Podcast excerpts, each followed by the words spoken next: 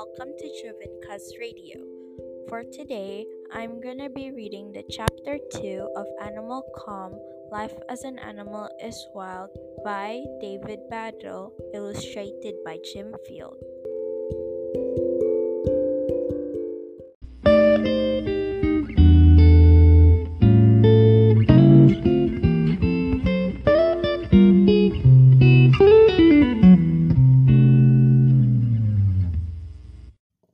Chapter 2.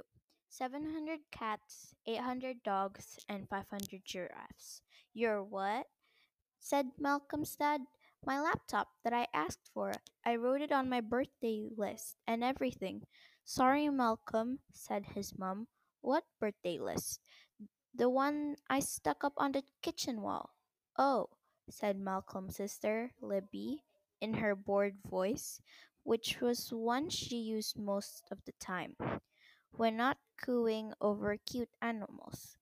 I think Tiki may have ripped that down a few days ago when she was playing fight with Taki. The cats ripped down my birthday list, so where is it now? I think Chewy may have eaten it, said his dad. The dog ate my birthday list? Either the dog or the hamster. Marvin wouldn't eat that, said Grandpa. Would play havoc with his digestion. Actually, I think I may have put it on the floor of the iguana's cage. Sorry, Malcolm, said his mum. Only I didn't realize that's what it was. I just thought it was some bits of a paper. And you know how Nana likes to scratch around in bits of paper. But, said Malcolm, getting more and more frustrated, we've already got loads of animals. We've got 2 cats, a dog, a hamster, and an iguana, which most people say is enough pets. Said Jackie, you can't have enough pets. Exactly, I agree, said Stuart. Yeah, YOLO, said Libby, who used a lot of these acronyms. Yes, Siri, said Grandpa Theo. I want to eat him, said Berth. Even the chinchilla seemed to nod, its enormous ears flapping up and down as it stared quizzically at Malcolm from inside its sparkling new cage, which had a water bottle attached to the outside and a running wheel and a mirror inside. Right, said Malcolm. Let's just look at that statement for a moment. You can't have enough pets. So if we had 700 cats and 800 dogs and 5, I don't know if you can keep them as pets. But I imagine if you could, you, Mom, would soon be off to the pet shop to get them giraffes. Would that be enough pets? Well, said Stuart, as long as they were all house-trained. I don't think we could get a litter tray big enough for that many cats and dogs, Stuart, said Jackie. To say enough of the giraffes, Grandpa frowned. I would like to see a giraffe use a litter tray, even if it was big enough. He shook his head. Bottom's too far off the ground. TD, said Libby.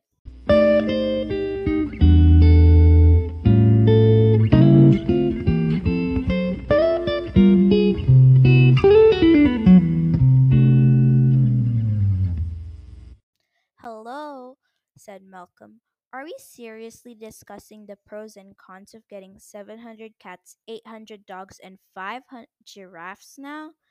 But this question was never answered, because the chinchilla, who later that day would be christened Chinny Reckon by Stuart, after a funny phrase he used to say at school in the 1970s, started running on the running wheel. OMGTT, said Libby, crouching down next to the cage. That's so cute. Look at his little nose, said Stuart. And his adorable, enormous ears, said Jackie. Actually, he doesn't look much like Lord Kitchener, said Grandpa Theo. I want to eat him, said Bert. 11-year-old Malcolm watched the chinchilla running in its wheels for a moment. The chinchilla looked back at him, but kept running. almost as if it wanted Malcolm to be impressed. "Look," said Jackie, "he loves you." Malcolm looked at his family, clucking and cooing over the new pet.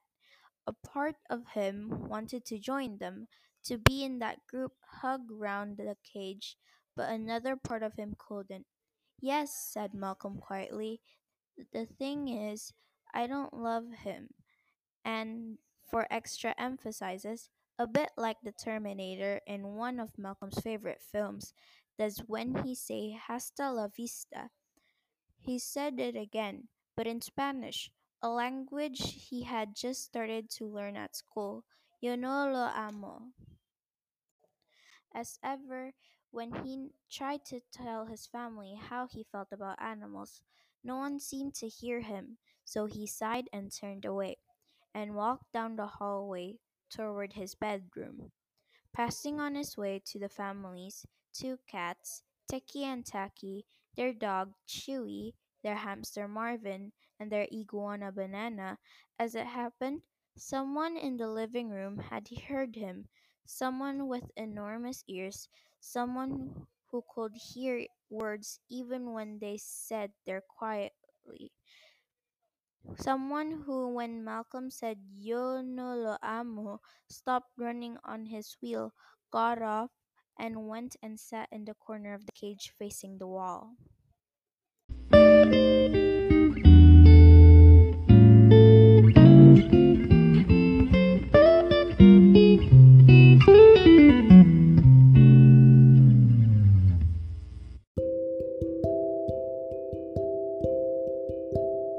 And that is it for Chapter 2 of Animalcolm, Life as an Animal is Wild. Thank you so much for listening to today's episode, and I hope you can check the previous episodes from Jovinca's Radio and listen to the episodes to come. Hope you have a good day, and thank you for listening. Goodbye.